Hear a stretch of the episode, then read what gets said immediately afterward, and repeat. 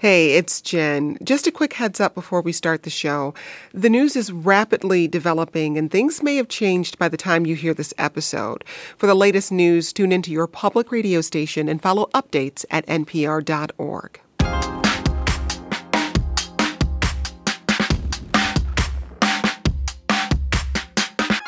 This is the 1A podcast. I'm Jen White, and you're listening to the News Roundup. Planes and trains are in the headlines this week. A massive railroad workers' strike that would have brought commerce to a standstill appears to have been averted, at least for now. It's one of many labor actions and threatened labor actions taking place across the country. Meanwhile, Republican governors in Texas and Florida continue to ship migrants to Democratic cities. Their latest target? Martha's Vineyard. But some legal analysts warn this latest stunt may have violated federal law. We'll get into it and get results from the final round of primaries ahead of the midterm elections. Here to help us out is Tolu Olorunnipa. He's White House bureau chief for the Washington Post. Talu, welcome to 1A. It's so great to be with you. Also with us is Eva McKend, a national politics reporter with CNN. Eva, it's always great to have you. Thanks for having me. And Steve Clemons is in studio with me. He's editor at large at the new platform Semafor, a global news outlet. He's also a contributing editor to The Hill. Steve, it's great to have you. My pleasure, Jen. Great to be with you. So, rail companies and workers have reached a tentative agreement to head off a strike that could cost the U.S. economy billions of dollars a day. President Biden praised the deal on Thursday. With unemployment still near record lows and signs of progress in lowering costs, this agreement allows us to continue to rebuild a better America with an economy that truly works for working people and their families. Today is a win, I mean it sincerely, a win for America. We got this comment from Joanna on Twitter who says, The deal is awful. Workers are still not being offered paid time off. Here's hoping they vote it down and strike. Steve, before we get into the details of the deal, what led to this potential strike? What led to the strike was a an arena of stressed out workers dealing with uh, the aftermath and the and, and the you know the, the process of COVID, the you know the uh, uh, supply chain crisis in America, where de- demand in this nation surged and supply was limited.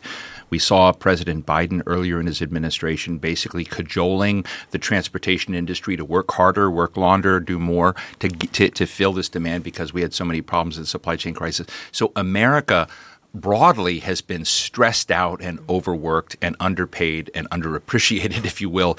Um, but the rail workers, and you know, I'm sure we're going to uh, at some point talk about teachers and others, but everybody that's out there from the medical industry, the transportation industry, has been is is fatigued. And I think right now they're basically saying we're we seem to be coming out part of this. Remember us and value us, and that's what this is about. Eva, what deal, tentative deal, did they uh, eventually reach? Well, workers ultimately won several of the concessions they were seeking, including better pay, reportedly more flexible schedules like time off for medical appointments. And, you know, it, it, was actually surprising because it seemed like some of the demands that they were making were not all that, um, were not all that. Uh, I mean, pretty standard routine demands. And reportedly, President Biden, uh, in these final hour negotiations, uh, put pressure on these companies, um, you know, saying that these are pretty standard asks that these rail workers are asking for. I think this entire episode, though, in the context of other strikes that we've, or potential strikes that we've seen, illustrates that we are um, in a moment in this country where workers are really realizing their collective power uh, especially um, following the or in the wake of the pandemic, that they have the power to stop working and with pretty um, sort of uh, amazing implications, right? If this strike would have went forward, it would have snarled distribution of food, chemicals for water treatment plants, and other goods across the country. So it's sort of a major crisis uh, that seems to have been averted. Tolu, how tentative is this tentative deal? Uh, it's not a done deal. It's not done until the workers actually vote. Now, they did have these long negotiations between the top brass in, in these unions and the top brass in, in some of these uh, companies, and including uh, you know the top brass from the U.S. government also weighing in there. But you know, having you know the elite uh, from these various institutions agree on something is not the same as having the rank and file, the people who have to vote, the people who have a voice in this. So some of the the, the workers have said they're confused. They're not exactly sure what they won in this process, what benefits they, they got, how everything will play out, how, how everything will be organized when all of the agreement is said and done. Uh, so it, it, does remain uh, a step that needs to be completed for the, the leaders that uh, notched this deal to talk to the rank and file, to convince them that this is a good idea, and to get the votes of all of the workers to make sure that you know the strike is not just postponed but actually averted. So we're still waiting for that vote to happen, and we're waiting to make sure that the rank and file, the workers who have a say in this, are on board fully with what uh, was uh, agreed to in uh, the negotiating room. Steve? Jen, the, the other element I think is important to remember right now in terms of this stressed out nation uh, and the financial bottom line that working families are feeling is that this deal we've heard, we learned, we is rumored as a 14% increase in basic pay for uh, rail freight workers across the board, a $1,000 bonus at the end of the year, et cetera. But you have to remember that that, that is taking place amidst a very high inflation rate in this country. So as we look at these increases and we look at the inflation where people feel uh, if they're not out there trying to secure greater pay their realities at home they're falling behind they're falling behind in you know gas purchases you know drug purchases that they need to take care uh, you know of their own health needs and uh, putting you know food on the table. So that's that's another element of this. So there is a very important cash element um, that's that's part of this potential deal. But Steve, I wonder if this it, tentative agreement is going to go to this larger issue of rail workers just being stretched too thin. There have been significant layoffs, tens of thousands of layoffs Huge. in recent years, and so you still don't have enough people. well, that's true across almost every major manned and I would say womaned sector uh, uh, in the country, whether it's in education, whether it's in health, workers have made other choices during this, or they may have other burdens, childcare, um, uh, uh, other forms of family care, other distractions that you know that they may have to deal with, and we do not have, we have a major, major labor shortage in the country. So when I looked at the outlines of this deal, one of the things that came to mind is that, you know, they want to have more power in rescheduling. And, and these workers are not getting everything they want. I think uh, uh, Ava is correct in that. Getting a lot, but not everything. So by way of scheduling or, look, if you're in a, a, a nurse working in a, in a retirement or elder care facility, if you're a teacher dealing with, you know, we have teachers around the country that are striking over class size. I mean, it's one thing to strike for it, but the other thing is where are the, the employees employees that are eventually hired to come out there. They are not there right now. So we'll have to see how this comes out in the end. But yes, people are stressed out. They've made other choices, and a lot of the workforce is missing, which is why you have this ridiculously interesting gap between a very low unemployment rate in the United States and very high inflation. Well, the Dow saw its worst day in over two years this week. Stocks plunged after inflation rose in August. It wasn't a sharp uptick, but it was unexpected since we've seen gas prices going down. Eva, what's going on with inflation right now? Well, it, it looks like the Fed may have to keep raising interest rates and more aggressively. This was not a great week. Excuse me. This was not a great week on the economy, and Americans will feel the pain um, if interest rates continue to be raised on mortgages and car loans. Uh, hitting 8.3% was worse than it worse than expected. I think that uh, the administration, I think, is trying to respond. Uh, but uh, they had a bit of bad optics this week when the same day that this was uh, announced, uh, President Biden led a White House celebration of the Inflation Reduction Act. The right sort of had a field day with sort of this split screen moment of Americans uh, still struggling uh, while President Biden and his allies were sort of uh, celebrating this uh, this legislation at the at the White House. Tolu, how big of an issue is this for the president's party heading into the midterm elections? It's a huge issue. Uh, just as we were talking earlier, uh, so many different industries, so many different Americans are impacted by the current state of the economy. And the White House says over and over again that this is the number one domestic priority of President Biden, in part because he realizes that as people go to the grocery stores, as they go to the gas station, as they see prices going up all across the economy, they're not going to really be paying a lot of attention to other positive things that are happening if they can't make ends meet. So they are really trying to uh, solve this issue, get the gas prices down, celebrate the fact that gas prices have come down significantly over the course of the summer, but also try to address some of these other high prices that we see when it comes to rents, when it comes to groceries, when it comes to a number of different parts of our economy. And it's just a very difficult thing to do. They can't control the Fed. And obviously, if the Fed goes too fast, it may cool the economy and you have the talk of a recession. So it's a very delicate balance that the White House is trying to strike, even as they know that the midterms are coming in a matter of weeks and they don't have a lot of time to convince voters that they are handling this as they should.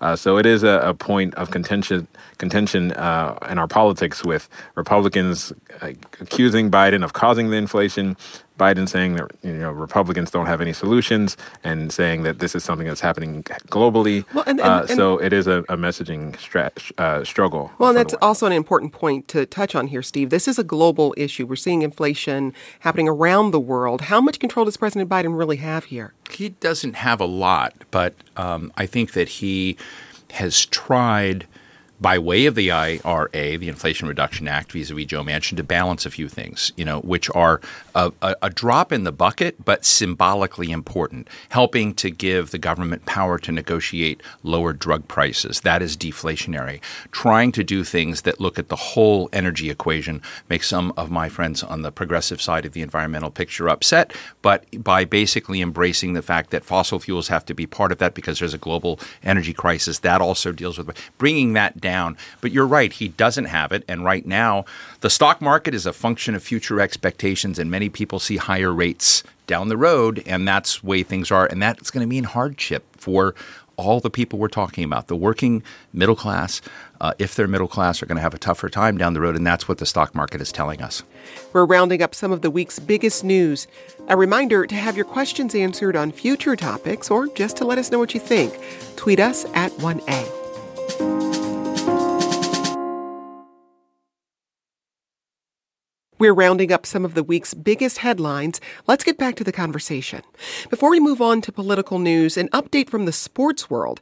The owner of the Phoenix Suns basketball team has been suspended for a year and fined $10 million by the NBA. That's after an independent investigation found Robert Sarver bullied and demeaned women on his staff. It also found he used the N word when relaying statements from black people. Several high level players and the Suns' minority owner have demanded Sarver's resignation nation. Well, two planes carrying about 50 Venezuelan migrants arrived in Martha's Vineyard, Massachusetts this week. Florida Governor Ron DeSantis took credit for the flights. We take what's happening at the southern border very seriously, unlike some, and unlike the President of the United States, who has refused to lift a finger to secure that border. Democratic Representative Bill Keating's district includes Martha's Vineyard, and he's not happy. It's just pure optics, political optics uh, of the uh, most cynical nature. They were using people as political chattel to leverage tax, leveraging taxpayer money for private corporate jets Lots of you are interested in this story. Catherine says human beings should never be used as pawns, but I think we all have to acknowledge the level of desperation of the governors and the bo- of the border states. They are absolutely not being heard nor helped by the Biden administration. But John in Florida says here we go again blaming a president instead of Congress for many years of failing to make and implement policies. Governor DeSantis needs to work with the state's congressional representatives on the importance of getting a comprehensive immigration policy, not this political stunt.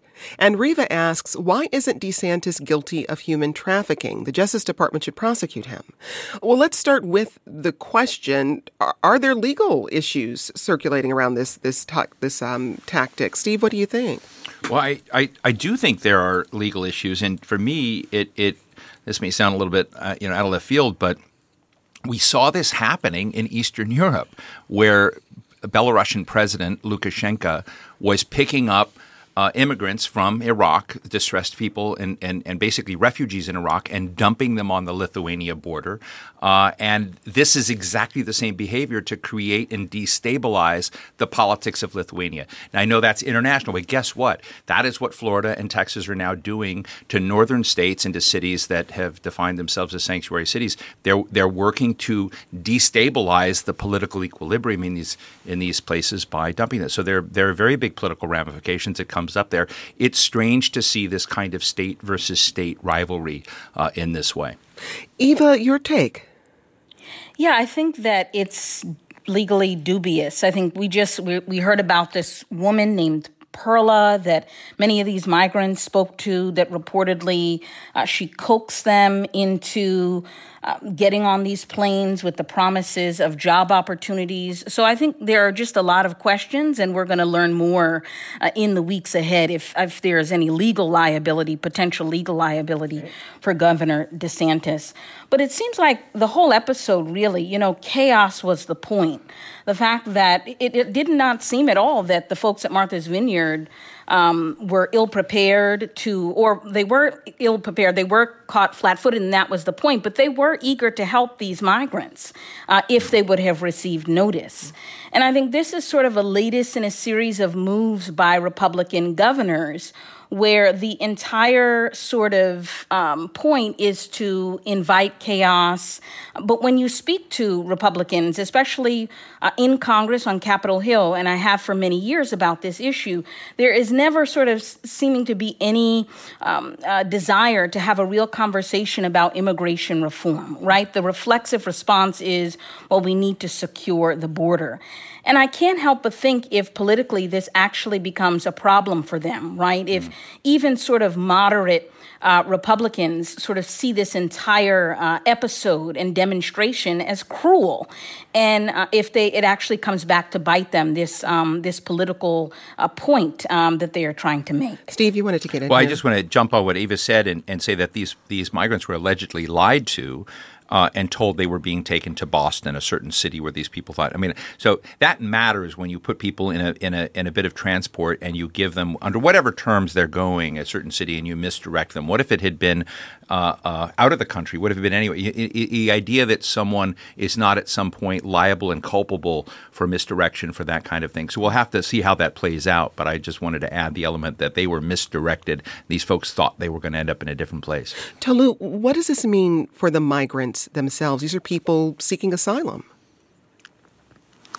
Yeah, it means for many of them that they're farther from their families, they're farther from uh, any kind of support network that they might need in order to make their asylum claims. Now, we have to mention that is it is legal to claim asylum. There's a legal process in this country if you have been persecuted in your home country to claim asylum here, and many of the migrants are going through that process, and that's part of the reason why they weren't immediately expelled when they got into the country. Um, but in order to, to do that, you need to make a case, you need to get your documentation and your evidence together. And doing that when you're on an island somewhere where you don't know anyone, where you've been sent uh, and misdirected to, it just makes that process much harder. It makes it harder for uh, these folks to get in touch with their family and get in touch with their support networks. Uh, and so I think, as, as Eva said, some of that is, is, is the point. They, the, the folks that are behind this, Governor DeSantis, Governor Abbott in Texas, they want to cause chaos. They want to, you know, prove that they can be cruel.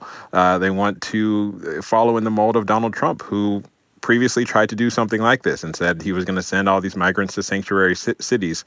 And so there isn't much thought for the actual uh, fact that these are human beings and these are families and children and you know they're experience is going to be um, impacted by these decisions, and their ability to make some kind of claim or have some kind of humanity will also be impacted by sort of the fact that they're being shipped to places where they don't know anyone. Uh, and so it is, um, you know, incumbent upon some of these communities to try to help, um, but the fact that governors are using them as political pawns makes that process that much harder. Even briefly to your earlier point about uh, movement in Congress around comprehensive immigration reform, why hasn't that gained traction? Well, I think it's it's not for lack of effort, right? There have been many uh, folks on both sides of the aisle, Democrats and Republicans historically, who have tried to work on this, but this has just eluded Congress year after year. Uh, but I also wanted to mention that it's hard not to see this through a racialized lens. Congressman Moulton of Massachusetts said uh, that Ron DeSantis is trying to earn George Wallace's legacy. And he was referring to the reverse freedom rides of 1962 when segregationists used uh, false promises of jobs to trick uh, black Southerners um, into moving north. And I think that this entire episode calls into question had these asylum seekers been white, would they have been treated uh, any differently? And I think that as these Republican governors continue to, to do this, that is it's certainly going to invite those questions, uh, that correlation and, and uh, scrutiny. But I don't see any immigration reform happening in this Congress anytime soon. Well, let's look at some other GOP messaging ahead of the midterms. Republican Senator Lindsey Graham of South Carolina introduced a national 15 week abortion ban on Tuesday. Steve, why would he do this and why now? Well, that's a big question a lot of his colleagues want to know because I think uh, Senator Graham is reflecting what he feels is the core DNA of most Republicans when it comes to abortion and right to life. It's just that um, you know, pardon the pun, that he doesn't, that many of his colleagues don't want him to come out of the closet on that right now because they've got an election facing and then they've seen that after the Roe v. Wade decision, an enormous change in the political uh, dynamics of of many of these races that are running, and right, Democrats seen, are coming back. We've seen Republicans with, pulling back from some of that messaging. Yeah, I was with a leading Democrat for dinner the other night, and and and he said, you know, Steve, everybody's saying, hey, the Democrats are likely to lose the House. He says, I see it as a jump ball because we this this Roe v. Wade situation and the views on abortion have really changed the game. So Lindsey Graham has walked in and done something that, that he feels reflects the core values of the party. His own party is frustrated with him because it's something they would have liked to have kept a bit sheltered. So I, I can't answer why he did it there. What I can tell you is lots of Republicans are upset about it because they know that they're going to be uh, tested on that on that issue right now. That includes Senate Major- Minority Leader Mitch McConnell and Senator Shelley Moore Capito of West Virginia. How are we seeing other Republicans distance themselves from this messaging, Eva?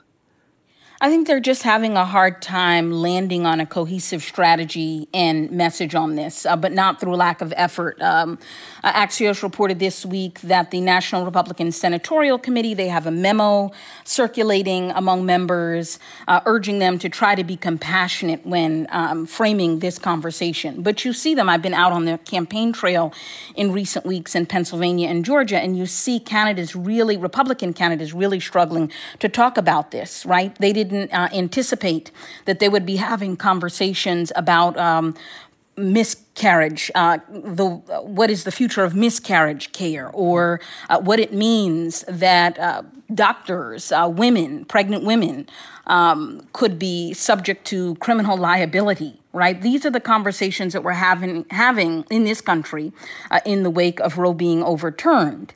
And Republicans are really, really struggling, I think, to land on a salient message. Tolu, does this point to, to a bit of a disconnect in the GOP? Because for West Virginia lawmakers passed a near total abortion ban on Tuesday.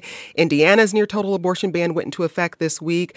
Most abortions are now banned in at least 13 states. And yet we know, just looking at the polling, this is, is an incredibly complex issue within parties. So is there a disconnect here? Yes, there is a, a very serious disconnect uh, geographically, demographically, um, between men and women. We saw in Kansas, where they had a, a, special election to decide on this issue, a large number of Republicans stood up and voted that down uh, and voted to uh, keep the state from moving towards uh, being one of the states that has a near total ban on abortion. Uh, and so Republicans were not expecting a number of their voters to be against some of the moves that they were making. Uh, and so there is a little bit of a scramble to try to figure out where the political nexus is for their party on this issue. They're not yet clear um, whether you know, their voters generally want, uh, you know, very strident laws on abortion or whether they want, you know, more uh, moderate laws uh, and more moderate restrictions. And I think Senator Graham said that he was trying to strike a balance and try to get the party together. But because of that disconnect, he was not very successful. And you heard a number of his colleagues say that they did not want to be campaigning about on, on this. They did not want to be talking about this. They don't have a consensus on whether it should be life begins at conception and no abortion should be allowed, or 15 weeks is the right cutoff, or 20 weeks is the right cutoff. Uh, there's not a consensus within the Republican Party on this, and so that disconnect and that lack of unity is very much on display across the political spectrum uh, in a number of different states. Well, this week wrapped up the primary season with Rhode Island, Delaware, and New Hampshire. Although former President Trump didn't make an appearance on Tuesday, his presence was still felt. Pro Trump candidates swept New Hampshire's Republican primary with three Trump supporters beating out more moderate opponents. Eva, talk us through the results of the New Hampshire primary. Yeah, so Dan Bolduc was the victor uh, there in the Republican uh, Senate primary there. He is a retired Army brigadier general, uh, but uh, also an election denier who has embraced uh, former President Donald Trump's uh, lie. Now, interestingly, uh, rather quickly, he seems to be reversing that position, and that is, I think, a recognition uh, that the the broader he has to now appeal to the broader electorate. It's no surprise that we're seeing. Uh, Trump Republicans uh, so successful in these primaries, but especially in a place like New Hampshire, uh, the challenge for these candidates is yes, they can appeal to the base all they want in these primaries, but in a place like New Hampshire, in a place like Vermont, in a place like Maryland, that have historically had Republican governors, uh, in general elections, you also have to appeal to independents, maybe some Democrats. And you're not going to do that continuing to um, harp on these grievances uh, in service to the former president about 2020. The other big Republican win out of New Hampshire is Don Bolduc. He won the Republican nomination for Senate on Tuesday. He'll face incumbent Democrat Maggie Hassan in November. Uh, Bolduc is a conspiracy theorist. He's falsely claimed the 2020 election was stolen, there that there are microchips in COVID vaccines. Of course, it's not true. But when he reversed course this week, Tolu, what did you make of that shift? Uh, it's very clear that he is looking at the polling. He's doing what we have seen for decades in politics and called the pivot. But now that we have video and social media, and now that it's very clear that in the primary he was aiming and angling for Donald Trump's endorsement, which he didn't ultimately get, but he got a lot of Donald Trump's voters uh, to be able to win the primary. Now he's thinking about the general election, and you cannot win in a state like New Hampshire if you only have voters who are uh, very much in support of the big lie, the idea that you know the the election was stolen. So now he says that all of a sudden he's done all of this research and he doesn't believe the election was stolen, and he wants to take the more mainstream, more rational position in order to appeal to the mainstream rational voters who make up a larger chunk of the electorate in New Hampshire than uh, the people who believe that the election was stolen. And um, in order to try to put together a coalition, he needs his primary voters, those voters that support Donald Trump and the big lie, as well as a lot of moderate voters who crossed the aisle and voted for uh, Biden or maybe voted for uh, Senator Hassan, uh, you know, in 2016. And so he is trying to per- perform that pivot. It's not clear whether he's going to get some backlash from Donald Trump, who wants loyalty from everyone who is in the Republican Party, or his voters. So it's not clear that he'll be able to pull this off, but it's clear that he's trying to uh, draw an inside straight and win in a state like New Hampshire, which has been a difficult place for Republicans for the last few years. Eva, real quickly, former Trump press staffer Karoline Leavitt is only the second Gen Z candidate to win a House primary. What are her chances in November? Well, I think she faces an uh, uphill battle um, in that race in the general election, but it does show that an increasing number of uh, of uh, this generation is getting involved in politics, and there was a lot of attention for her candidacy, and certainly a lot of uh, excitement there in the primary field uh, that led to her victory. But I think it will be a challenge for her in the general election. Before we move on, we remember one of the greats. Jazz pianist and composer Ramsey Lewis died at his Chicago home on Monday. Lewis became an unlikely pop star for his album The In Crowd. It hit number two on the Billboard pop charts in 1967. Lewis's career spanned six decades. His final recording was made just last year. He recorded over 80 albums, received five gold records, and won three Grammys. He was 87. More from you and our guests in a moment.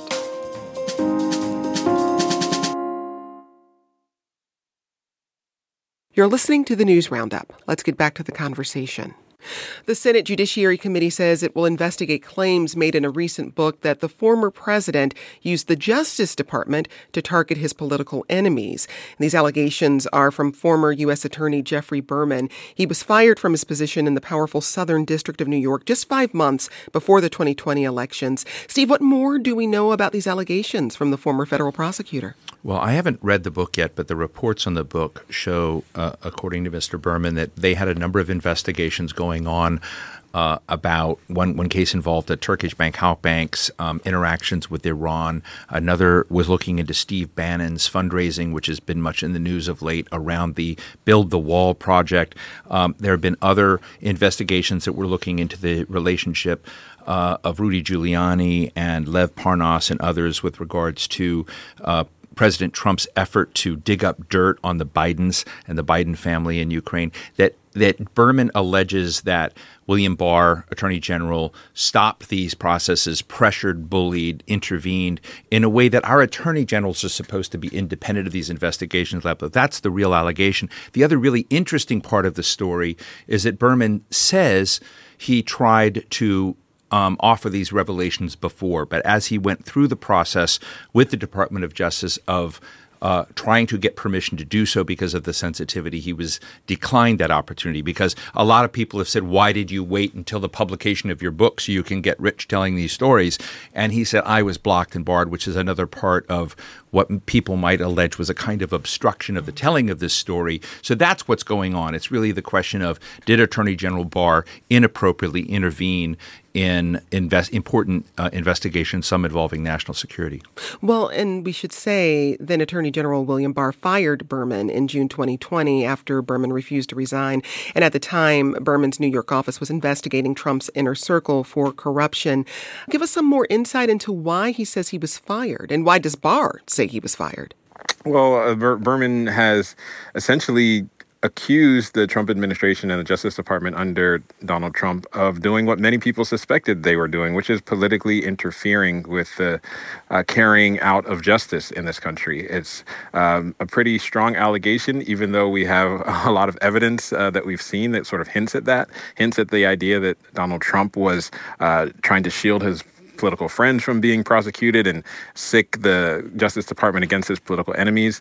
Uh, Berman essentially is an insider that is confirming a lot of those allegations, saying that that is what uh, Donald Trump and his administration and his lackeys within the Justice Department were trying to do. And he essentially says that he was not willing to be a part of that and he was bounced out of the Justice Department uh, to do that. Like like Steve, I haven't read the book yet, but that allegation shines through clearly from the reports, and it's a strong allegation. It's very easy for us to kind of glaze over that because we saw so much chaos and turmoil and breaking of norms during the Trump administration. But to have an insider, someone who was inside the Justice Department, saying that you know political interference was a part of his experience while he was there, uh, is a pretty major. Um, breaking uh, breaking of norms, and uh, I wanted to just to make sure that we we pointed that out um, because it's not every day that you know you hear from someone who is inside, uh, essentially saying that you know the breaking of uh, the constitutional norms of this country were, were, were, happening on a regular basis in the previous administration. Steve, I mean, we should uh,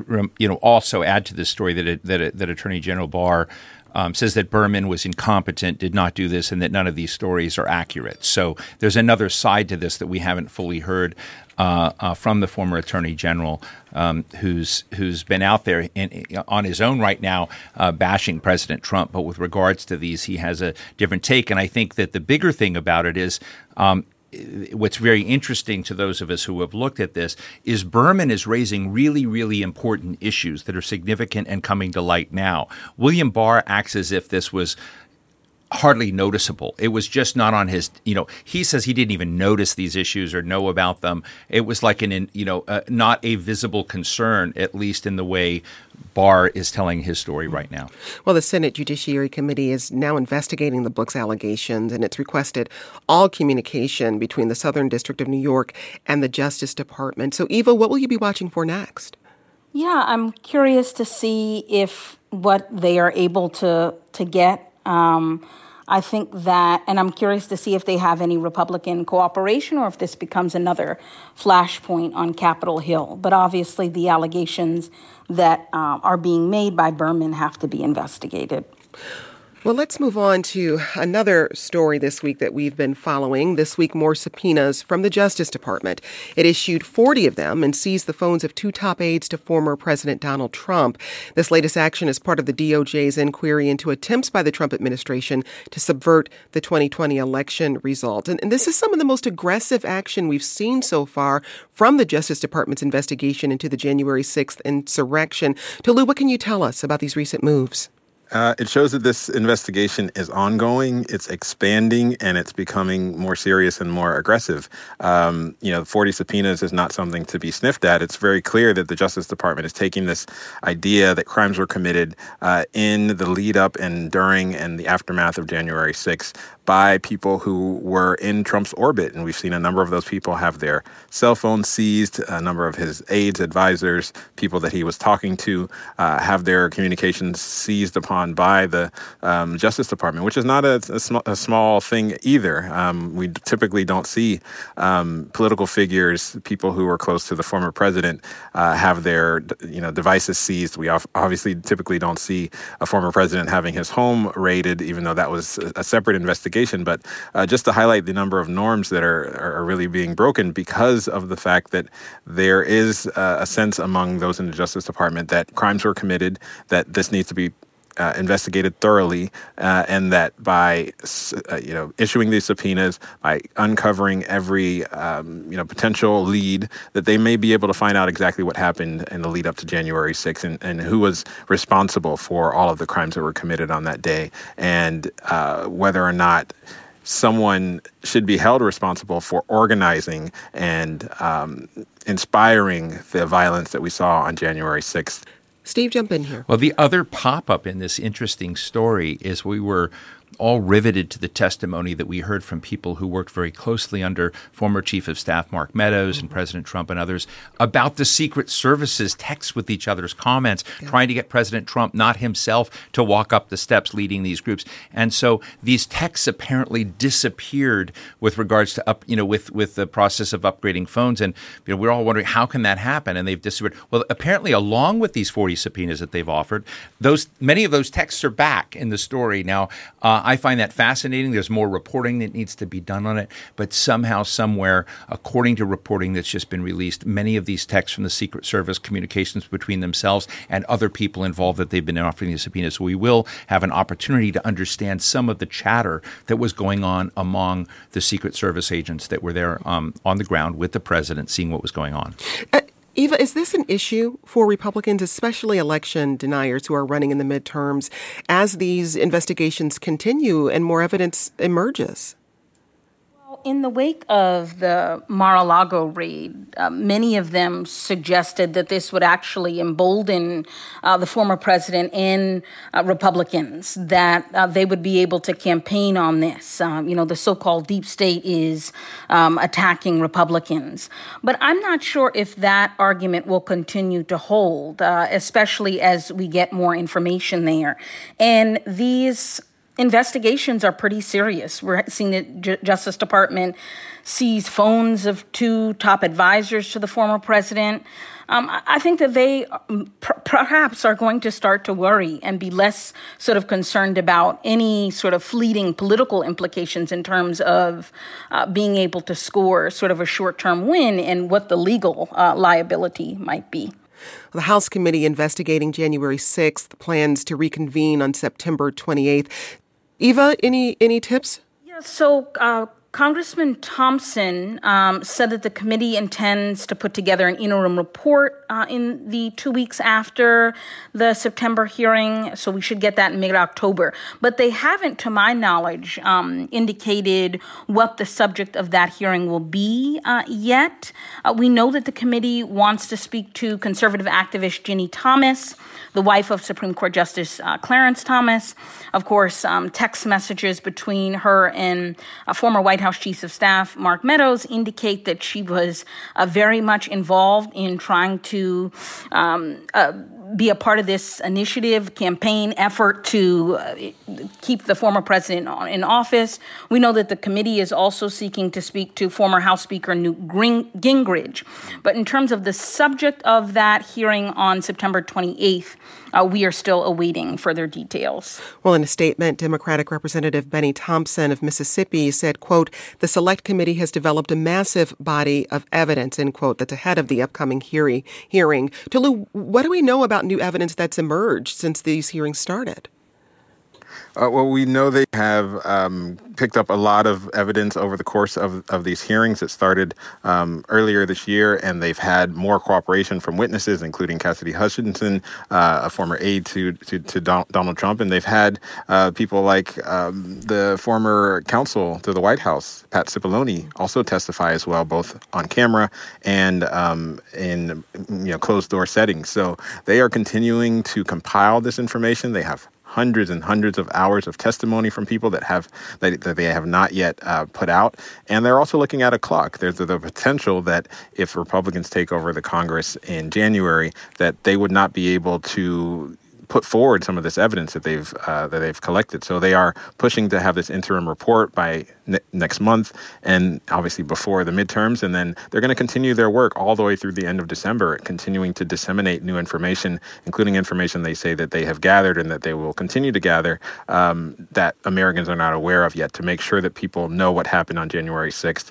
Uh, and they did bring to light a lot of new information, even though uh, we had the impeachment, we've had a lot of reports. Uh, this committee has put forward a lot of information to the American public. And as they see their uh, timeline potentially running out at the end of December, I would expect them to continue to put out as much information as they can so that the public knows what they found during this investigation. Well, former Vice President Mike Pence says he's considering testifying. Eva, how likely is it we could see him come forward? I, am not sure. Um, he has made this suggestion for quite a while, but that would be a huge step. And I don't know how all that revelatory it would be because, you know, his former aides uh, have already been cooperating with the committee and we have learned quite a bit from them.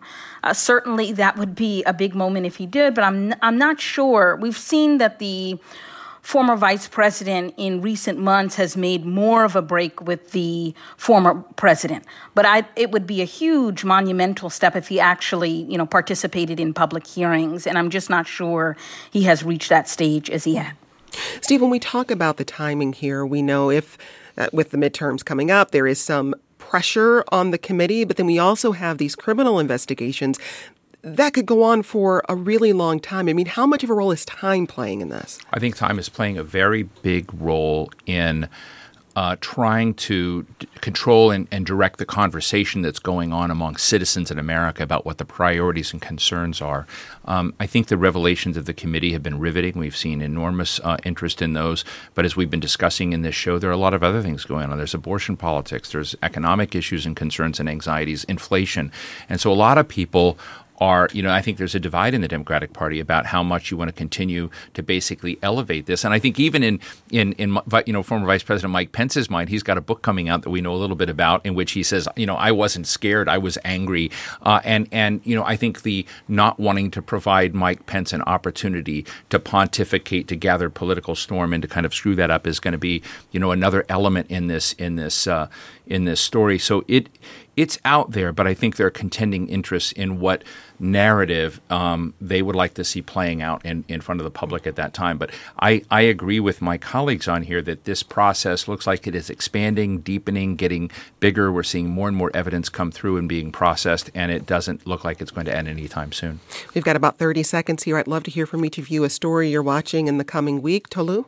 Uh, I'll be watching President Biden uh, as he goes abroad to uh, London for the Queen's funeral and then comes back to uh, UNGA at, in New York to talk to heads of state. He's going to be big on foreign policy, so I'll be watching to see what he says. Eva, what about you? I'm actually headed to Georgia today to cover the governor's race there, and I'm curious to see in the rematch against Stacey Abrams and Brian Kemp how much the abortion debate factors into that race. Steve, you get the last word. Maybe this will feed into your next hour, but I'm watching activities on Taiwan and legislation related to Taiwan and uh, trying to seek to arm Taiwan, but raise its diplomatic status in ways that China is going to have some problems with. That's Steve Clemons. He's editor at large at Semafor. That's a global news outlet. Also with us, Eva McKend, a national politics reporter with CNN, and Tolu Olorunnipa. He's White House bureau chief for the Washington Post. Thanks to you all. This is the News Roundup. We'll discuss the week's biggest headlines from around the world in just a moment. You're listening to 1A. This is the 1A podcast. I'm Jen White, and you're listening to the News Roundup. It's very clear Russia is not going to win this war. That was the assessment this Wednesday from the economist's Arkady Ostrovsky. He joined us from Kiev after it became clear Russian troops in eastern Ukraine had left, and they'd left in a hurry. Putin went into this war and imposed it onto Russia with the idea and the sort of promise of fast victory. He didn't prepare his country for war, he prepared his country for celebrations and a blitzkrieg. And it's where we'll start the roundup this week, but there's lots to catch up on too from the UK, Europe, and Central Asia. Joining us is Indira Lakshmanan, Senior Executive Editor at National Geographic. Indira, it's great to have you back. Thanks for having me. James Kitfield is also with us. He's a senior fellow at the Center for the Study of Presidency and Congress. He's the author of In the Company of Heroes, the inspiring stories of Medal of Honor recipients from America's longest wars in Afghanistan and Iraq. James, it's good to see you. Great to be with you. And Joyce Karam is back. Joyce is a senior correspondent for The National. Joyce, thanks for being here. Good to be with you, Jen. Well, let's get back to Ukraine. A dramatic week with Russia's army on the run and the first signs in Moscow that support for President Putin is starting to fray. In Kiev is Nick Schifrin. He's the foreign affairs and defense correspondent for the PBS NewsHour. Nick, thanks so much for joining us. Thanks so much for having me. So, you just returned from a trip to eastern Ukraine along with Ukrainian President Volodymyr Zelensky. Why was the liberation of the city Izium such a significant victory for Ukraine? So it's a it's a liberation not only of of Izium, which is the largest city that's been liberated, but a half dozen other cities with at least a twenty thousand population, and about thirty five towns, villages, uh, and and cities with a population close to two hundred thousand.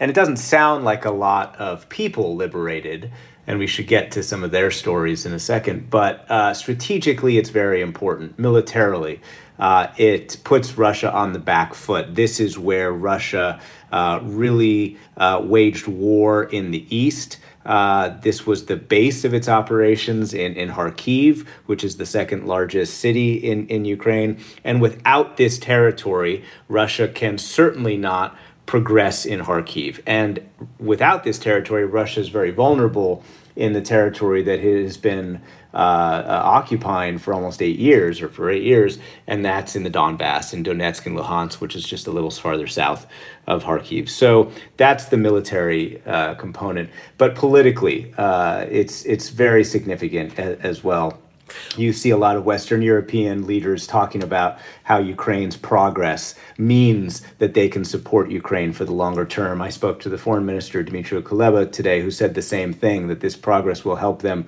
diplomatically and politically. So Ukraine now has momentum, Russia's on the back foot, and that has lots of implications here in Kiev, in Moscow, and in the West. You mentioned the stories of civilians in these liberated cities. What have you learned uh, about what they were forced to endure? Horror there is no one word that is better to describe it horror. Um, there are stories of torture, uh, of murder, of mass graves that have been discovered in Izium, both of civilians and soldiers, families who spent most of the last six months in a basement uh, I spoke to one in a small village north of the city of Kharkiv uh, who were shaking and had been shaking, they said, for months on months and months. They were happened to be on the front lines, so they were actually hit by both the Ukrainians and the Russians firing outgoing. Um, terrorized by Russian soldiers who came in early on and uh, cleansed, in their word, the village of anyone the Russians believed wasn't trustworthy, wasn't loyal to the Russian cause. And so the stories are sadly familiar to us. That, that shouldn't be.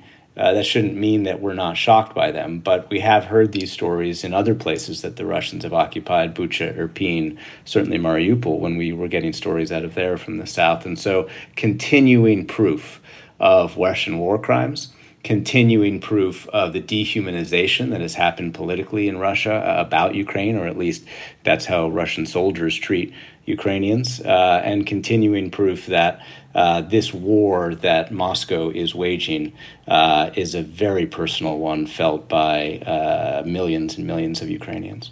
You spoke with President Zelensky about the importance of him taking the trip to eastern Ukraine, and, and a note that there's a lot of background noise here. It's very important that our soldiers came back and deoccupied our territories and our people. It means that the, the, the life came back. Ukraine is here. That's very important. For me, also important because they they do their important, strong, and very dangerous work. And if our soldiers are here, so it means I, I have to support people and soldiers. Now, Zelensky's visit surprised a lot of international observers given the risks involved with leaving the capital during the war. He even got into a minor car accident on his way back to Kiev. But what did his visit signify? Well, you just heard it there. Uh, proof that Ukraine is re-seizing its own territory. Proof that Ukraine's military has the capacity to defeat the Russian military and take back their own territory, and proof that the Russian military is a lot less strong, especially in the east, than than we thought. Uh, that's I think the main point that he was trying to make. And the second point, of course, like any politician, like any commander in chief, uh, you want to come and support the soldiers. And so that's why we saw Zelensky uh, come to um, uh, multiple cities uh, in the east uh, and went to Izium. And there's selfies with soldiers. Uh, there's a national anthem that he sung next to the soldiers who liberated the city, and he gave awards to the soldiers who helped we're talking to Nick Schifrin. Nick is the foreign affairs and defense correspondent for the PBS NewsHour. He's joining us from the Ukrainian capital of Kiev. We're having a little trouble with his line. We'll try to get him back. Well, Russia's defense minister is explaining away the troop movement, saying it's all part of the quote special military operation to liberate Donbass. Uh, James, how does Russian military strategy appear to be changing on the ground? Well, they have because you know they're reacting to this off, this counteroffensive and, this, and the success of it, and and the and the whether they are trying to deny it or not, the news is all over Russia that what's happening, and you can hear it in the commentary in their television, the state-run television. But they have, you know, started bombing uh, civilian infrastructure, uh, power stations, et cetera, going back to their playbook where if they can't win sort of in a, in a, a soldier on soldier battle, they just stand back and, and, level places. And we've seen this time and again with them.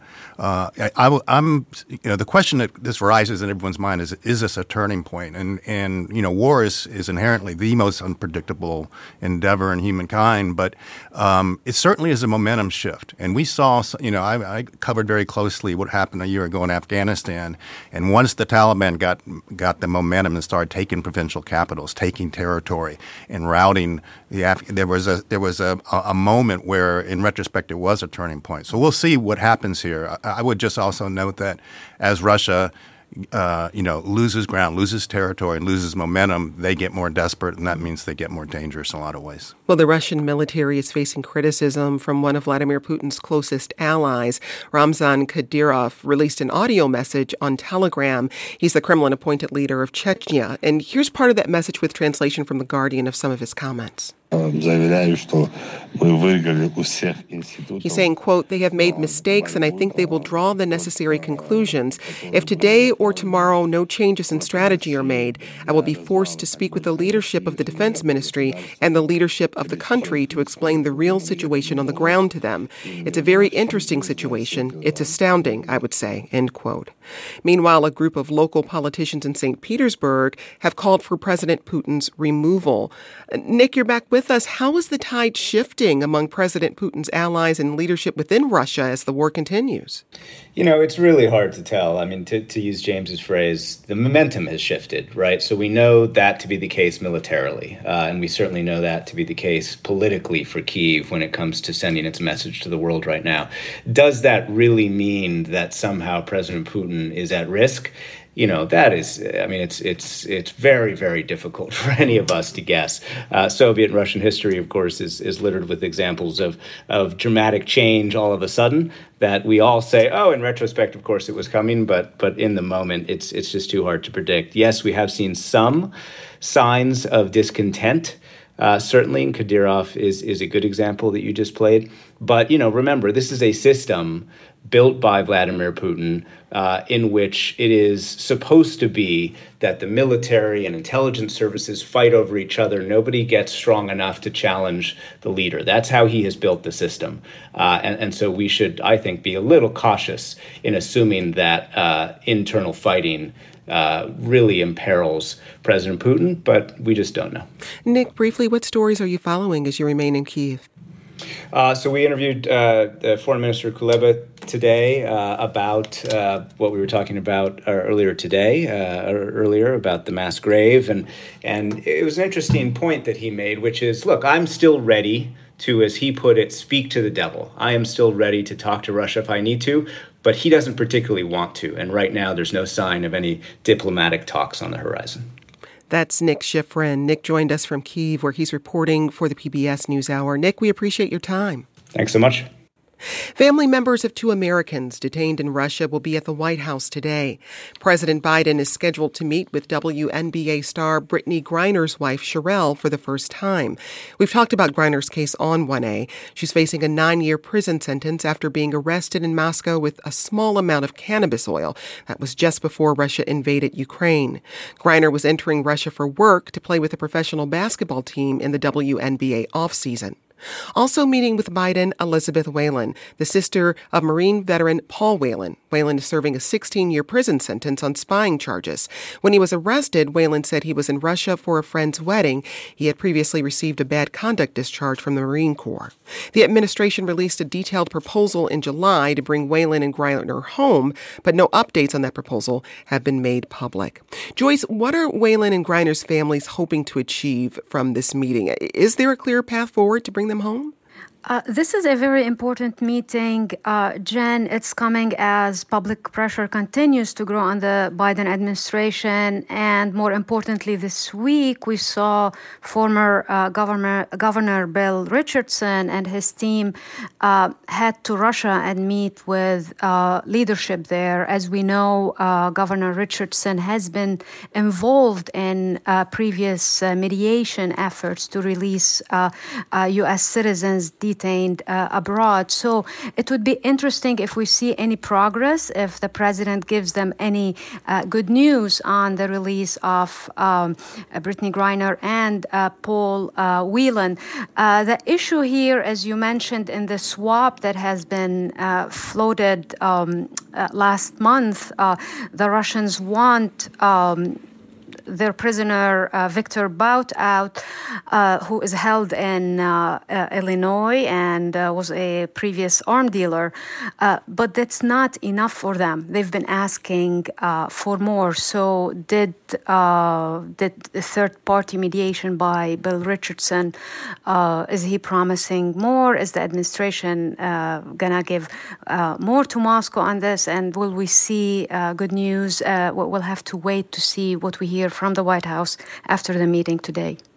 Well, fighting on the border between two former Soviet republics, Azerbaijan and neighboring Armenia, flared up this week. The death toll now stands at more than 170, and this is the latest battle over the Nagorno Karabakh region. Unrest between the two sides in 2020 claimed the lives of more than 6,000 people, and prior to that, there were full scale wars between the two in the 80s and 90s.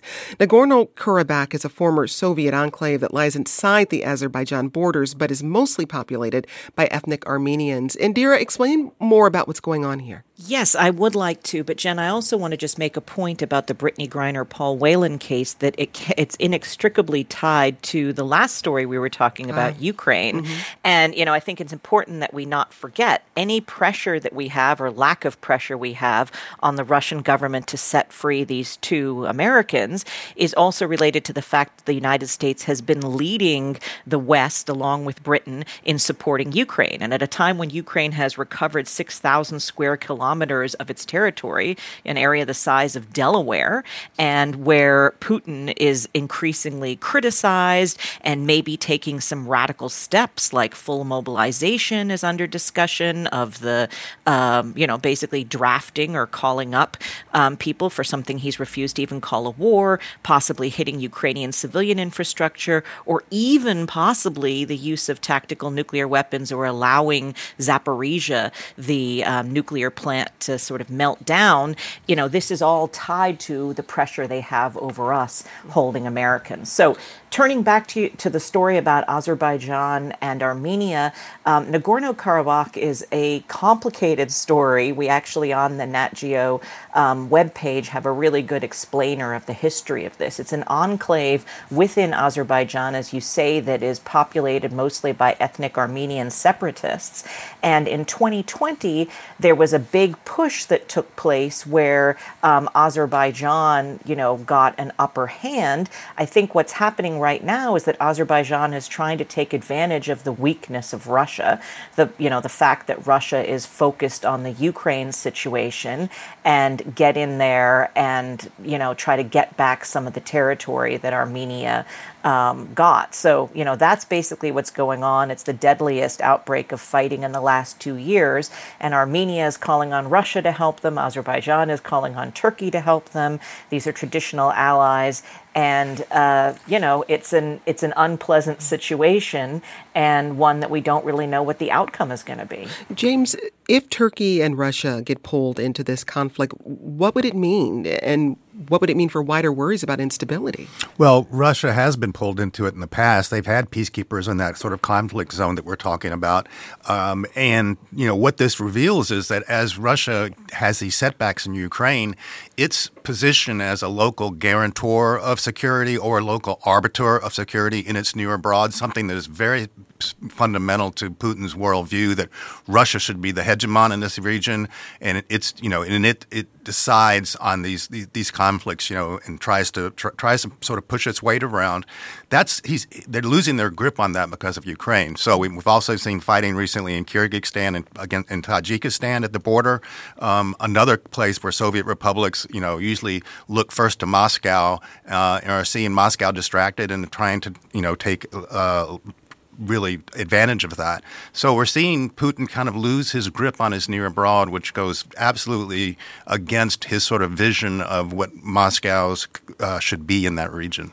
Well, a ceasefire brokered by Russia on Tuesday didn't hold, but by this morning, a second truce between Armenia and Azerbaijan was still in place. And on Thursday, U.S. Secretary of State Antony Blinken held a phone call with leaders of both nations. Nancy Pelosi is due to travel to the Armenian capital this weekend. Joyce, why are there such intense diplomatic efforts to contain this fighting? Uh, because it's critical not to see it uh, flare up to a degree to everyone that would distract from uh, the war uh, on Ukraine and have, uh, you know, uh, for for the West, for Russia, another conflict on their hands. Um, but as as Indira and Jamie mentioned, it seems that the Azeris see an opportunity here from Russia's weakness to to step in and pressure Armenia. For the Europeans, however, they're in a very tough uh, spot, Jen, because Azerbaijan uh, just announced uh, last week that it would increase its uh, gas exports to Europe by 30%. So, on the one hand, they, they are against any new offensive um, by uh, Baku, but on the other hand, they want to maintain their good relations, uh, and that applies also to the U.S. in uh, helping fend off some of the ramifications from uh, Ukraine. Well, let's turn next to Central Asia, where on Thursday, Russian President Vladimir Putin and Chinese President Xi Jinping met in Uzbekistan. Since the pandemic, both leaders have rarely been seen outside of their own countries. Indira, what persuaded them and other world leaders to fly into Uzbekistan for this international summit? Yeah, this is actually the very first time that Xi Jinping, the Chinese leader, has traveled abroad since the start of COVID. Um, you know, he's been at home really focusing on the zero COVID policy, um, you know, making that the number one priority, understandably. Um, but this is the Shanghai Cooperation Organization. So it's something that, you know, China is really the leader of. It, it, it involves China, Russia, Central Asian nations, South Asian nations, and Iran was just approved as um, a member of this group. And, you know, it's a very important regional bloc where China wants to show leadership. What I think is the most fascinating thing that happened here is just a few weeks before Russia invaded Ukraine, um, Xi Jinping had pledged this no limits friendship mm-hmm. to Russia. They had stood together and said no limits friendship. Then suddenly Russia invades Ukraine, which is the kind of thing that China definitely does not approve of. They don't approve of invasions of other countries. And what's fascinating is that although Xi Jinping hasn't come right out and harshly criticized Putin, um, when Putin made his remarks at this summit, um, he actually said, he acknowledged that China's leader had concerns and questions about Russia's war in Ukraine, which is an indication that Xi probably said, if you don't say it on stage, then I'm going to say it, um, which shows that there are some limits to that friendship. And there was also a, a real rebuke in a way where Xi Jinping, in this statement that was issued afterwards, China said it was willing to work with Russia to demonstrate the responsibility of a major country, play a leading role, and inject stability into a turbulent world, which really is an implicit rebuke, reproaching Russians that they're not acting like a great power and that they're creating instability. So, very, very interesting happenings over there. Well, James, analysts say Putin and Xi's interaction can't be considered a meeting of equals. Why not? Well, because uh, Russia is the junior partner in this in, in this alliance, and, and, it's becoming more junior as time goes by, and Ukraine uh, comes a draw on its on its stature and on its resources. Um, it's in, you know it's in the middle of a rout right now, so it comes to uh, meetings with China very much in need of China's support. Uh, you know, just in February, as Indira said, there was this you know partnership without limits, and it was this idea that these two authoritarian countries would sort of forge a new world order that is more uh, friendly to autocrats like themselves. Both of them are facing uh, a, a, very difficult time in that sort of uh, mission or that sort of project. China, you know, Xi's got a big party conference coming up in a month where he's going to go for a third term and be the first uh, uh, leader of China for a very long time to do that.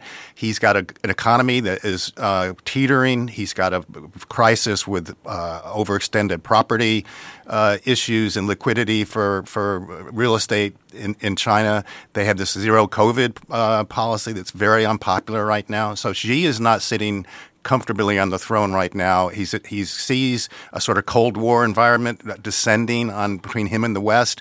Uh, that's very hard for his economy, which is very dependent on trade with the West. So uh, both these leaders are on kind of shaky ground right now, and I think that came through very clearly.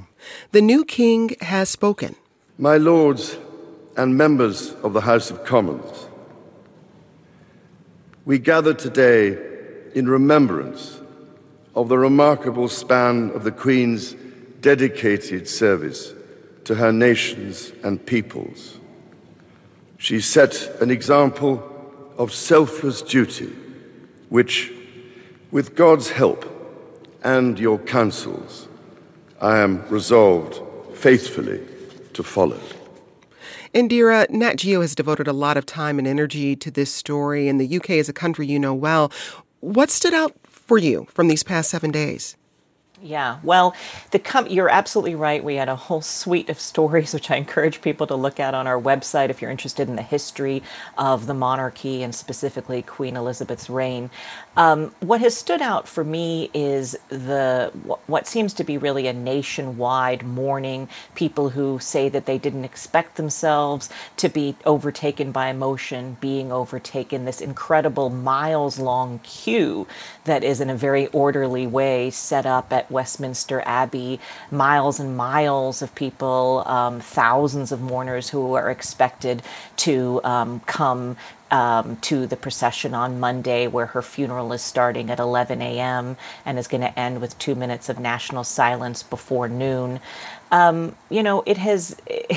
It's a time of transition, and yet it's it's still a time of um, you know reinforcing the monarchy. This has been really interesting to me because some people have um, come out saying "not my king," anti-monarchy protesters, and that's been sort of surprising because you know Britain is a country that is famed for free speech and irreverence, and um, a number of people have been detained by police for expressing anti-monarchy views. They've been, you know, arrested for harassment, and um, you know, one hopes that that is not going to continue. There are some new laws in Britain that are allowing, you know, easier detention of people. Um, causing a public um, disruption.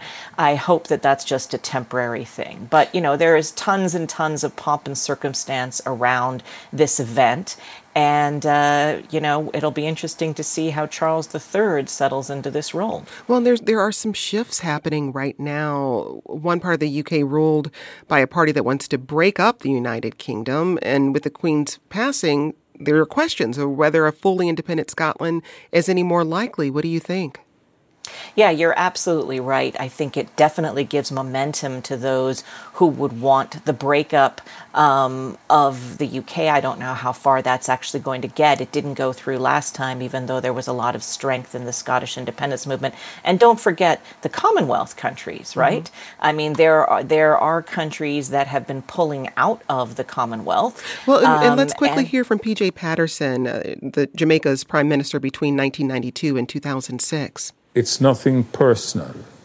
It's not about Queen Elizabeth or King Charles. It is getting a head of state who is Jamaican. So, hearing there the desire from some states to break free from their past colonial rulers. Indira, go ahead. Yeah, well, I was just going to explain to folks who may not know, since we're not royalists or monarchists in the United States here, um, that the Commonwealth is a group of 15 independent countries that recognize the Queen and now Charles III as their official head of state. And one would be surprised. This includes countries as large as Canada and also Jamaica, and as, as well Australia and New Zealand. And, you know, the Queen's face and now King Charles's face are going to be on their currency. Um, but you're absolutely right that Jamaica is one who has said they want to leave. Um, other islands, Caribbean islands, have stepped out. Barbados um, stepped out in November 2021. Um, so I think that, you know, this is a turning point for the monarchy, and it's also a logical time for these other countries to decide do we still want to be considered part of the realm when we actually are democratic countries with our own constitutions? In Lebanon, the ongoing economic crisis continues to wreak havoc on people's lives. Three years ago, Lebanon's banks locked out most depositors of their own savings, leaving millions unable to pay for basics like fuel and medicine. And desperate citizens have resorted to robbing banks and filming it to get their own money. Today, Lebanese banks said they would soon announce a three day closure over their mounting security concerns. Joyce, help us understand what kinds of conditions lead citizens to rob banks to get access to their own money. I mean, Jen, the situation is uh, truly uh, just very bad. I mean, you have people who have uh, lost everything and who have had uh, enough. Uh, we've seen, you know, with the holdups with the banks, at least uh, five incidents uh, this uh, this week. people are just resorting to violence to to get their own savings that they've lost access to after the collapse in 2019. more broadly, this is yet another indication uh, of the state of um, you know collapse and a uh, little bit of anarchy in uh, in Lebanon. We're talking financial, economic, uh, security, and safety net uh, collapse in the country. Uh, the one case that was highlighted by the media this week is a woman, Salih Hafiz, who had to get the money out while carrying a toy gun to pay for treatment for her sister uh, in, in, in a hospital in, in Turkey. Uh, so uh, you're seeing people are just fed up and uh, they can't afford basic commodities.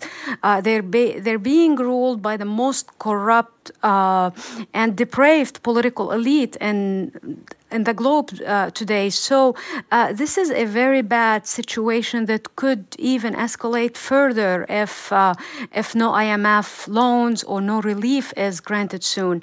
but, Jen, I mean, striking to me in all of this, I mean, and I'm biased about this because I am Lebanese, mm-hmm. is this country has so much potential. I mean, just this week we saw the Lebanese dance group Mayyas win on America's Got Talent.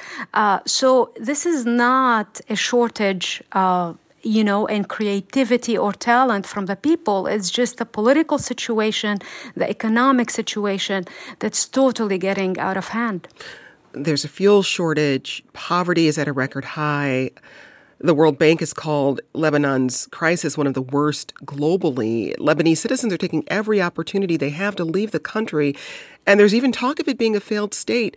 If citizens have nothing more to lose, Joyce, what does the near future look like? I mean, they've tried to uh, to uh, carry an uprising in, in 2019, and that failed. They've tried with the ballot box um, uh, this year, and they thought they've elected a better uh, a better group of people to the parliament, but then the old system manages to recycle itself, uh, you know, once uh, once again. So this is not a good situation. You're seeing inside Lebanon a fragmentation of the state. You're seeing people resort to their own uh, security to protect their own homes.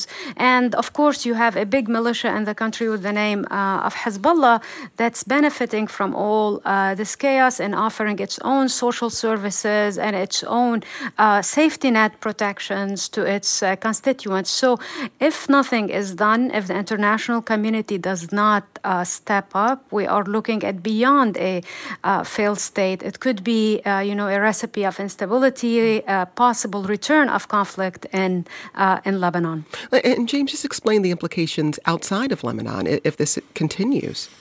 Well, unfortunately, we know that because there was a 15 year civil war in Lebanon that destabilized the whole region. It dragged Israel in, it dragged us in. Um, the Beirut bombing, you can remember, killed 241 U.S. Marines when we tried to be peacekeepers there. Uh, it, that kind of instability can, can is, is, a is a vortex that can drag the whole region in. And, and Lebanon is suffering from having Syria next door uh, in its civil war, and Hezbollah got dragged into that. So um, it's a it's a it's a tinderbox, and uh, it is a failed state. This is what a failed state looks like. It can't it can't form a government. It can't take care of its own people. People are desperate. This is a failed state and a failing state, and um, I agree with Joyce that we need to seriously think in the international community what we can do to bring some stability there because it's it's extremely dangerous. Well, let's turn next to Europe and new signs that a number of countries are moving decidedly to the right. Sweden's Prime Minister Magdalena Andersson resigned on Wednesday. It followed a weekend election that saw growing support for a nationalist movement pushing anti immigration policies. The leader of the populist Sweden Democrats said it is, quote, time to put Sweden first. Indira, Sweden was long considered perhaps one of Europe's most liberal nations. What changed? You're absolutely right. I mean, Scandinavia and the Nordic countries in general have a reputation for being this um, enclave of incredible progressivism in Europe and socialism, social democracy. So it is surprising. Um, the the party that the prime minister was from got um, more than 30% of the vote. So they're the largest party within the country, but they failed to get a majority. And so this so called blue bloc of center right um, parties are include these anti immigration um, politicians and also really tough on law and order. They want longer prison sentences. Um, you know, there's an absolute rise um, here, and, and Sweden is not is not the only place where this is happening. I mean, one of these right wing parties, by the way, has a neo fascist past. And, um, it, you know, the so called Sweden Democrats were founded in 1988 by ultra nationalist extremists and neo Nazis. And they've moved in the last decade from the fringes into the mainstream. Um, but this is, you know, concerning to people who look at um, extremist politics in Europe. Don't forget this is happening at the same time, right ahead of an election in Italy, in which um, the right wing um, candidate is expected to win the election there um, in Italy, and uh, you know, and with her party um, with her allies, she's expected to, you know, th- this is Giorgia Meloni, who I'm who I'm talking about, mm-hmm. who um, runs a party called Brothers of Italy. They're expected to win, um, and she would be in alliance with Silvio Berlusconi and Matteo Salvini, former right, you know, right wing leaders, um, who, by the way, have been very pro Putin. So this could be a bolstering to Putin with right wing parties in um, Italy, in Sweden, and by the way, in Hungary, Viktor Orban, who has been an ally of Russia, um, also, you know, has passed this um, anti-abortion law. Um, so you see the rise and the strengthening of the right wing there as well. Well, and I want to circle back to Uh, Giorgia Meloni, she regularly goes after immigrants. Uh, George Soros calls out what she calls woke ideology and cancel culture. Joyce, Italy has had populist leaders before, but how different is Meloni from those who came before? Uh, no, I mean, this would be the first far uh, right leader since uh, Mussolini. I mean, that's the level we're talking about, even though these words are not uh, used so often and in the coverage. And she is expected uh, to win, but this is consistent, you know, with the right wing uh, wave we're, we're seeing in Europe. It's, um, I mean, it, it's not just. Um, you know, a political uh, product of, of the times. I think the, the economic grievances, the uh, increase in crime, uh, uh, the question of assimilation of uh, migrants in, in these countries are all playing a, a, a role in this. I mean, the, the post pandemic uh, recovery, the rise of inflation, uh, this is all contributing to this wave. But in the case of Meloni, too, she's very close to uh, Berlusconi, who was a friend of, uh, of Putin. So, something else to look into is if, if these um, uh, you know, parties, right-wing parties, come to power, will this change anything in uh, in Europe's position on uh, on Ukraine? Uh, I mean, uh, so far France seems to have dodged a uh, bullet with you know Marine Le Pen losing uh, that election as far as its position on Russia is concerned. But this is definitely uh, something to watch and to look at these grievances, you know, and how will they shape the future of Europe. James, how are you placing this in, in a global context when we, we look at these political shifts, but also concerns about a rise in authoritarianism globally? Well, it's it's very concerning, and we saw this populist wave in 2015 from all the the wave of immigration that was generated by the war in Syria and Afghanistan, and how destabilizing that was to democratic societies. Um, this is Putin's game plan. This is this is how he wins. He, he, you know, the the number one factor driving this right this right wing wave is the energy prices have spiked enormously because of the cutoff of Russian oil and gas and that has affected everyone. It's led to hyperinflation throughout Europe, and uh, and it, a lot of people are feeling very, uh, you know, unstable about the situation of economically for, for Europe. And and he is counting. I was at a security forum in, in Aspen this summer, and one after another expert from Europe and from the uh, gas and energy sector said, you know, winter is coming, and this is going to be a very tough winter. And this is like music to Putin's ears when he sees these right wing movements come to the fore, take over major countries like Italy and Sweden, and um, he's thinking he can he can that will basically be his get out of jail card in this Ukraine war. That Europe will will lose its its hunger for supporting mm-hmm. Ukraine, and the West will abandon Ukraine. I, I also want to mention though, Steve Bannon said this week the election result is quote, and this is the election result in, in Sweden is quote a political earthquake. So. Uh, Are there dots to be connected here in the U.S. as well? Well, this is the political earthquake that Steve Bannon has worked for for going on. You know, going back to 2016, he would travel to Europe and talk to these right wing movements. He wants to see this. He he's you know has his own uh, you know sympathies for Putin and Russia, um, as do many in the far in the far right in this country. So this is part of his project. So yeah, he would say that. On Thursday, officials in Pakistan updated the number of those who died in recent flooding.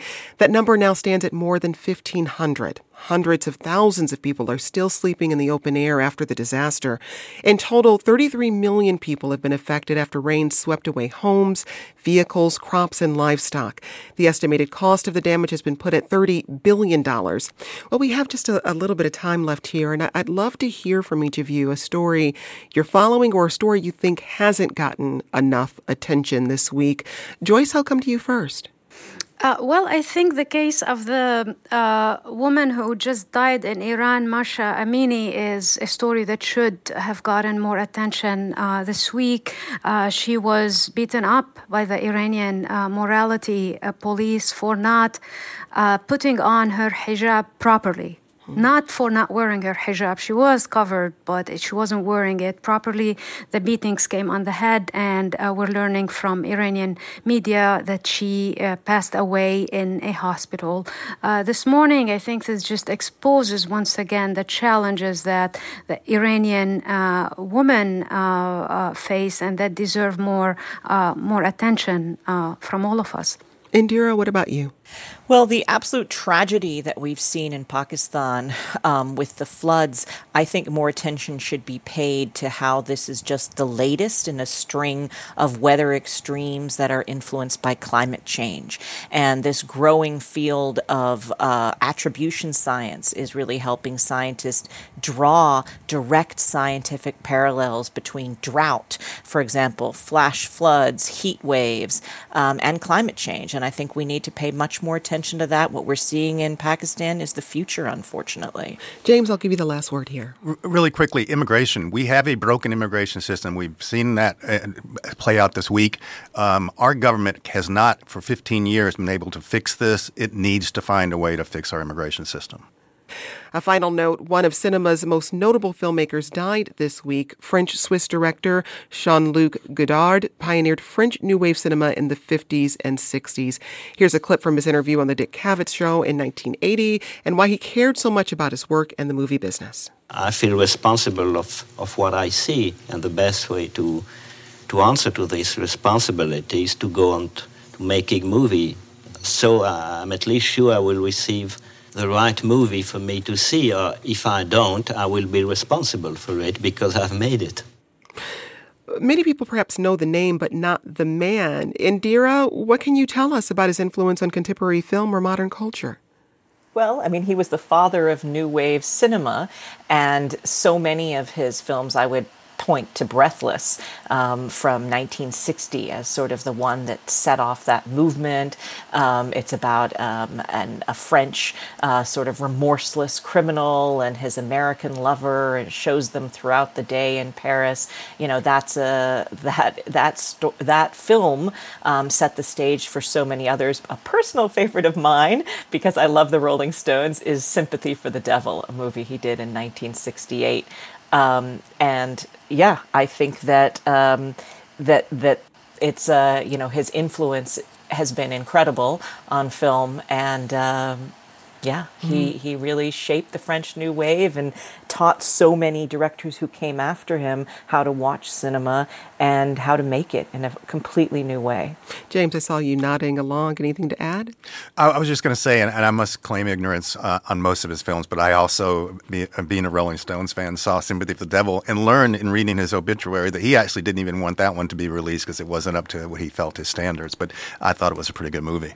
That's James Kitfield. James is a senior fellow at the Center for the Study of the Presidency and Congress. He's also author of In the Company of Heroes, the inspiring stories of Medal of Honor recipients from America's longest wars in Afghanistan and Iraq. Also with us, Indira Lakshmanan, senior executive editor at Nat Geo, and Joyce Karam, senior correspondent with The National. Thanks to you all. Aileen Humphreys is the producer of 1A On Demand. Paige Osborne is our managing producer. Maya Garg is our senior producer. Mike Kidd is our sound designer and engineer. Chris Castano is our digital editor. And Barb Anguiano produces our podcast. This program comes to you from WAMU, part of American University in Washington, distributed by NPR. I'm Jen White. Thanks for listening. Have a great weekend. We'll talk more soon. This is 1A.